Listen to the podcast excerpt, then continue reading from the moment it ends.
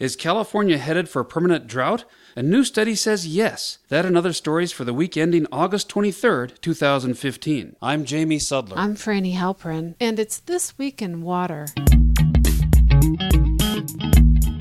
First, the good news for California. It's looking more likely that El Nino will bring needed moisture this winter. Now, the bad news. Even if these storms are gushers, it won't necessarily mean more water. Why? Because according to a new study, global warming is intensifying rates of evaporation.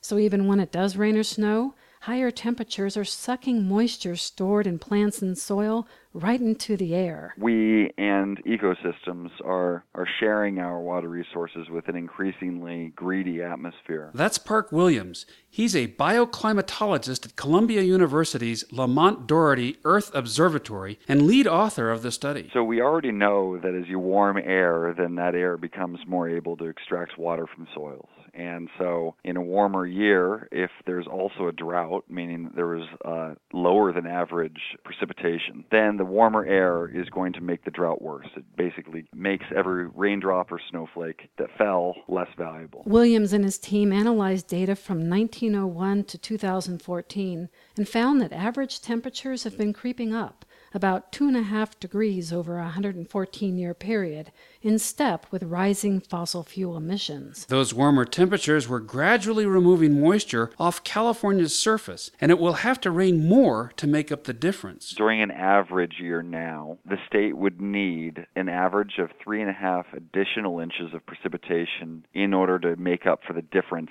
that warming is, is causing. Unfortunately, the data show that rainfall trends aren't increasing, so those inches, they're not coming. The researchers conclude that within a few decades, evaporation will overpower any increase in rain, and California will be more or less in a state of permanent drought.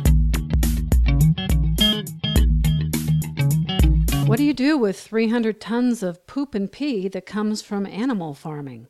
That's the amount of waste that's produced every year from raising pigs, poultry, and cattle here in the U.S. And controversy over the effects of waste disposal methods is flaring up again due to the EPA's lack of action in issuing regulations for both air and water quality. In one North Carolina county where there are 2 million pigs and only 60,000 people, the waste from hog farms is liquefied and sprayed onto adjacent crops as fertilizer. But according to some like Waterkeeper Alliance and a professor at the University of North Carolina at Wilmington, this practice nurtures alga blooms that choke off rivers from oxygen and pollute other waterways. Hog farms are disproportionately located in areas where people of color live in large numbers.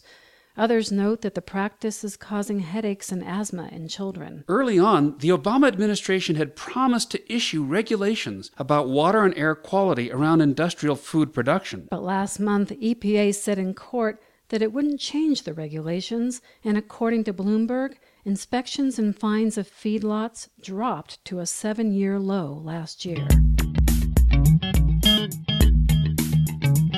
Mm-hmm. Much of the focus on the Colorado River in the last couple of weeks has been on a spill of heavy metal laced mining water into its tributaries. But last week, a report was published showing that the river faces additional problems. A study led by the U.S. Geological Survey found that levels of mercury and selenium in the Colorado River regularly exceed risk thresholds for fish and wildlife. The study reports that the mercury gets into the food chain mostly from the air, much of it coming from outside the U.S. Selenium is probably transported from agricultural runoff. In other news about water contamination, last week a report came out that shows an industrial chemical that was used to make Teflon persists in drinking water and may be more harmful than thought. The chemical, which goes by the acronym PFOA, doesn't break down when it gets into the environment. The study finds that drinking water of over 6.5 million Americans is contaminated with it.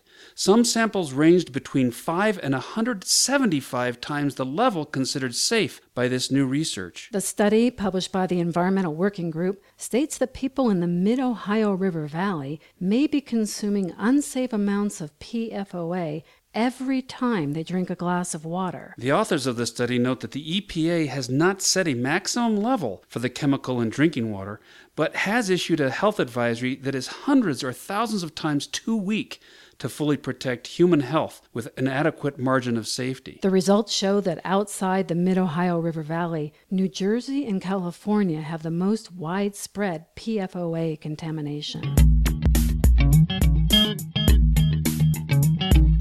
Finally, this week, the Metropolitan Water District of Southern California wants residents to take shorter showers.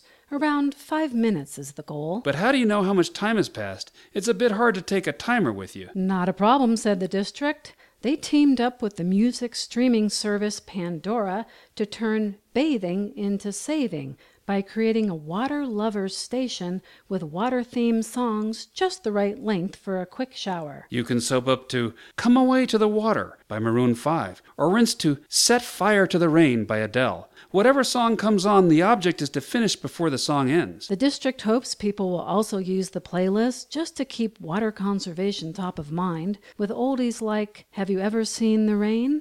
or this one. Seems it never This Week in Water is a production of H2O Radio and is sponsored by Colorado Waterwise. Learn more at coloradowaterwise.org.